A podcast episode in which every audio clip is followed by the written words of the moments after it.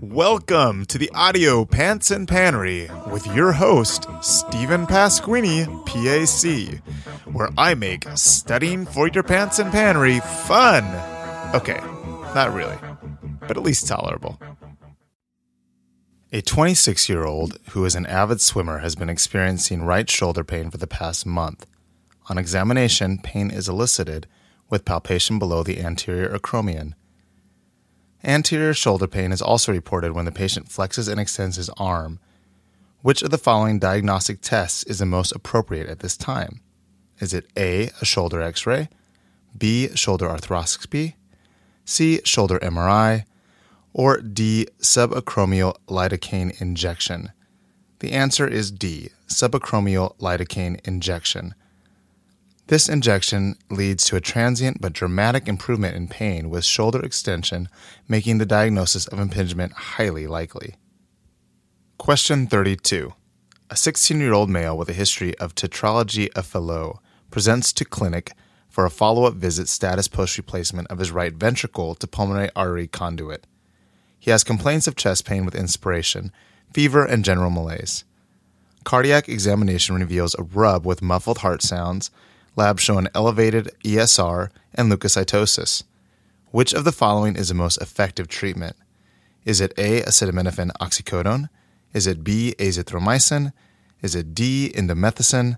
Or is it C. furosemide? The answer is indomethacin. Indomethacin is suitable for controlling pain in Dressler syndrome. Aspirin is preferred. Narcotics, diuretics, or antibiotics are not recommended. Question 33. A patient presents with profound itching. Examination reveals short, reddish lesions on the wrists, elbows, and finger webs. Papules are also noted in these areas. There appears to be burrow marks, examination proximal to the finger webs. Which of the following is the most likely diagnosis? Is it A. scabies? Is it B. body lice? Is it C. Rocky Mountain spotted fever? Or is it D. Lyme's disease? The answer is A. Scabies. Scabies is an infestation of a mite that is usually spread by skin to skin contact. Patients presenting with irretractable pruritus, often with minimal cutaneous findings. There may be an associated inflammatory papule or nodule along with a burrow that is sometimes seen in the early course of this infestation. Question 34. What examination finding would be expected in a patient with von Willebrand's disease? Is it A, gingival bleeding? Is it B, splenomegaly? Is it C, muscle weakness? Or is it D, hemarthrosis? The answer is A, gingival bleeding. A patient with von Willebrand's disease most commonly presents with mucosal bleeding seen in epistaxis, gingival bleeding, and menorrhagia. Question 35. Which of the following is the major pathogenetic mechanism that causes asthma? Is it A, airway inflammation? Is it B, increased pulmonary secretions? Is it C, presence of Ghon complexes? Or is it D, irreversible fibrosis? The answer is A, airway inflammation. Airway inflammation is a major pathogenetic mechanism that leads to the development of asthma. Question 36.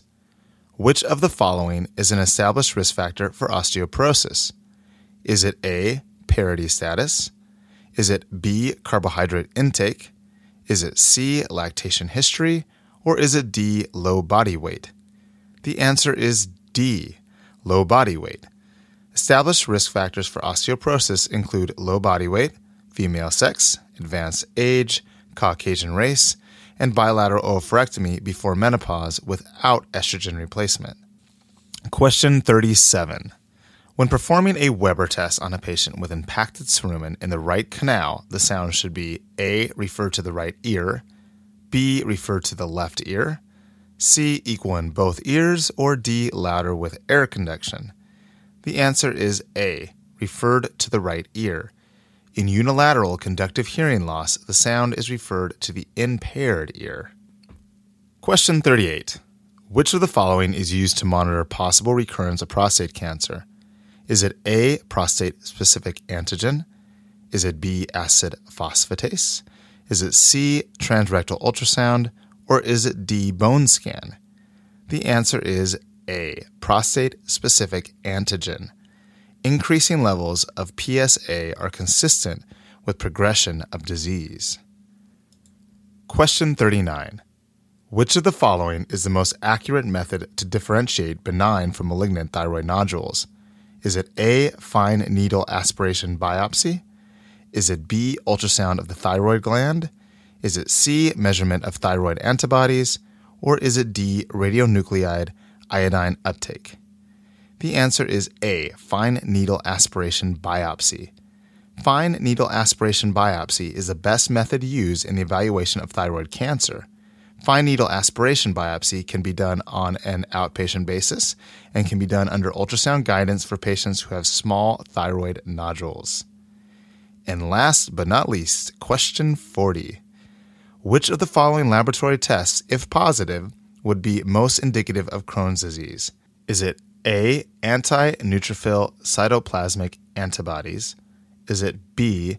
Anti endomysial antibodies? Is it C. Anti nuclear antibodies? Or is it D. The word I cannot pronounce? Unfortunately, the answer is D. The word I cannot pronounce. So I'm going to try to pronounce it. It is anti Saccharomyces cerevisiae antibodies. ASCA. I might be butchering that. According to the answer, about 60 to 70% of patients with Crohn's disease are positive for these antibodies, which are directed at the cell walls of S. cerevisiae, while only 10 to 15% of ulcerative colitis is found to be positive. So, this brings up a good point while studying for your PANCE or PANRE. If there is a term that you don't understand and it doesn't seem like the other answers are correct, then probably choose it. And the good thing is, you don't have to pronounce it on your exam. So I hope this helps, and I will see you for the next session. Thanks a lot and have a wonderful day. Well, that's it for today. I hope you had fun and thank you for listening to this episode of the Audio PANCE and PANRE. I will see you next time for 10 more amazing board review questions. Have a wonderful day.